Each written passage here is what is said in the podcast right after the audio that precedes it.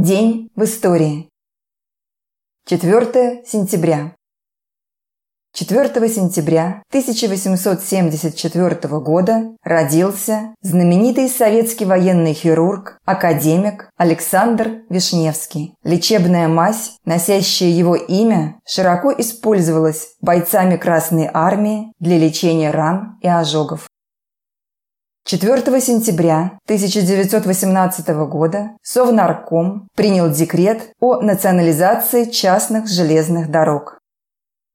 4 сентября 1918 года издан приказ Народного комиссариата внутренних дел о заложниках. Народным комиссаром внутренних дел товарищем Петровским разослан всем советам следующий телеграфный приказ. Убийство Володарского, убийство Урицкого, покушение на убийство и ранение председателя Совета народных комиссаров Владимира Ильича Ленина, массовые, десятками тысяч расстрелы наших товарищей в Финляндии, на Украине и, наконец, на Дону и в Чехославии, постоянные открываемые заговоры в тылу наших армий, открытое признание правых эсеров и прочей контрреволюционной сволочи в этих заговорах и в то же время чрезвычайно ничтожное количество серьезных репрессий и массовых расстрелов белогвардейцев и буржуазии со стороны Советов показывают, что, несмотря на постоянные слова о массовом терроре против эсеров, белогвардейцев и буржуазии, этого террора на деле нет. С таким положением должно быть решительно покончено. Расхлябанности и миндальничанью должен быть немедленно положен конец. Все известные местным советам правые эсеры должны быть немедленно арестованы. Из буржуазии и офицерства должны быть взяты значительное количество заложников. При малейшем движении в белогвардейской среде должен применяться безоговорочный массовый расстрел. Местные губисполкомы должны проявлять в этом направлении особую инициативу. Отделы управления через милицию и чрезвычайные комиссии должны принять все меры к выяснению и аресту всех скрывающихся под чужими именами и фамилиями лиц с безусловным расстрелом всех замешанных в белогвардейской работе. Все означенные меры должны быть проведены немедленно. О всяких нерешительных в этом направлении действиях тех или иных органов, местных советов, завод управ обязаны немедленно донести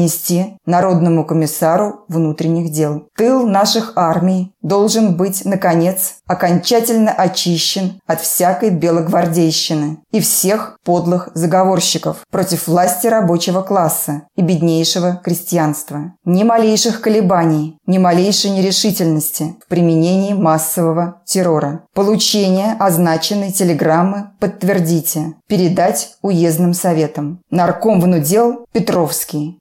Правда, 4 сентября 1918 год. 4 сентября 1919 года Ленин дал указание Наркомату иностранных дел начать переговоры о мире с буржуазно-националистическим правительством Эстонии. 4 сентября 1921 года образована Коммунистическая партия Бельгии. 4 по 26 сентября 1922 года в Чанчуне состоялась конференция представителей РСФСР, Дальневосточной Республики и Японии, обсуждавшая вопрос о выводе японских войск с территории Дальнего Востока.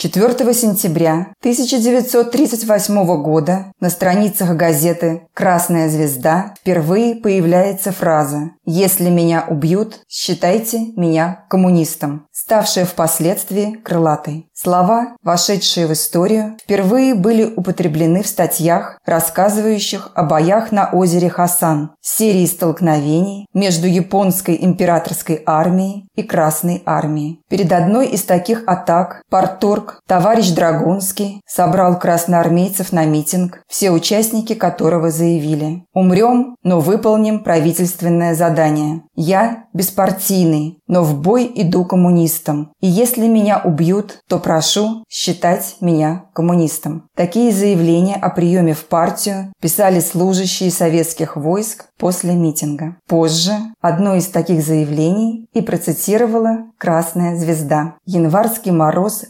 разгорался лютей, стекались бесчетные толпы людей. Всю ночь до рассвета, тревожно остры, на площади Красной горели костры. Над ленинским гробом под медленный гул рабочий с винтовкой вставал в караул. И твердо стоял, и летели к нему слова, согревавшие колкую тьму. Считайте меня коммунистом. В неравном бою у валдайских высот смертельно подбитый дымил самолет. Под ним каруселью крутилась земля. Вцепился в штурвал командир корабля. Машину под властную крепкой руке он бросил на танки фашистов в пике. В дыму задыхаясь, кричал командир, в оглохший от гулких разрывов эфир. «Считайте меня коммунистом, хозяин земли, трудовой человек, французский горняк, героический грек и негр из Техаса, и рурский шахтер, за правду смертельный ведущий спор. Все чаще и чаще врагам говорят. Слова эти громче разрывов гремят. Сквозь дробь пулеметов и пение свинца к великой борьбе, окрыляя сердца. Считайте меня коммунистом. Мне в жизни даны золотые права на самые светлые в мире слова. Я песней народу обязан служить. Веселые песни о счастье сложить. Я лучшие чувства словам передам, Чтоб птицы летели слова по рядам, Чтоб в сердце входила чиста и строга На радость друзей боевая строка, Чтоб честные люди на светлой земле Считали меня коммунистом. Михаил Дудин, 1949 год.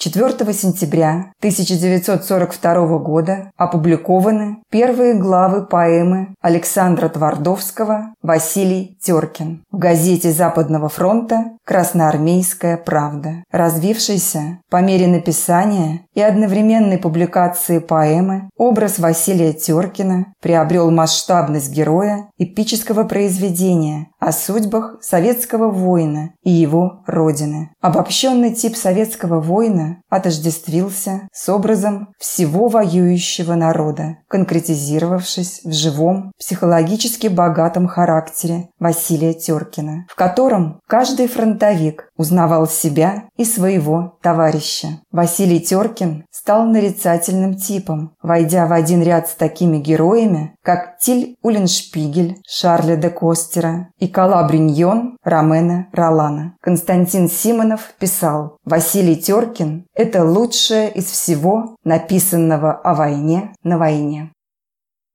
4 сентября 1944 года Финляндия вышла из войны с СССР. 4 сентября 1945 года вышел указ Президиума Верховного Совета СССР об упразднении Государственного комитета обороны в связи с окончанием войны и прекращением чрезвычайного положения в стране. Государственный комитет обороны в СССР – чрезвычайный высший государственный орган, сосредоточивший в период период Великой Отечественной войны всю полноту власти. Образован 30 июня 1941 года. Состав Государственного комитета обороны. Лаврентий Павлович Берия, Климент Ефремович Ворошилов до 1944 года. Георгий Максимилианович Маленков. Вячеслав Михайлович Молотов, заместитель председателя. Иосиф Виссарионович Сталин, председатель. А также с 1942 года Николай Алексеевич Вознесенский, Лазарь Моисеевич Каганович, Анастас Иванович Микоян, а с 1944 года Николай Александрович Булганин.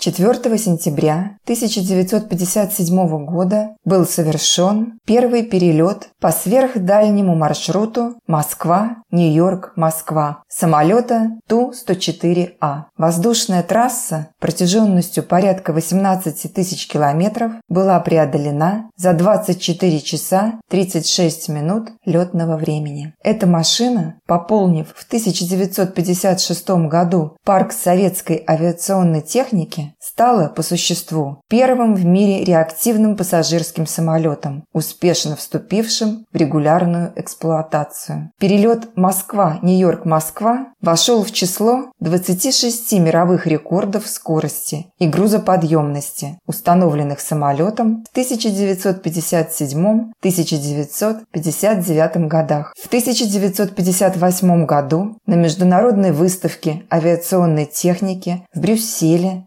советскому самолету была присуждена золотая медаль. 4 сентября 1970 года кандидат от блока «Народное единство», социалист Сальвадор Альенде получил 36,6 голосов на президентских выборах в Чили после того, как христианские демократы поддержали его в Национальном конгрессе, он стал президентом Чили.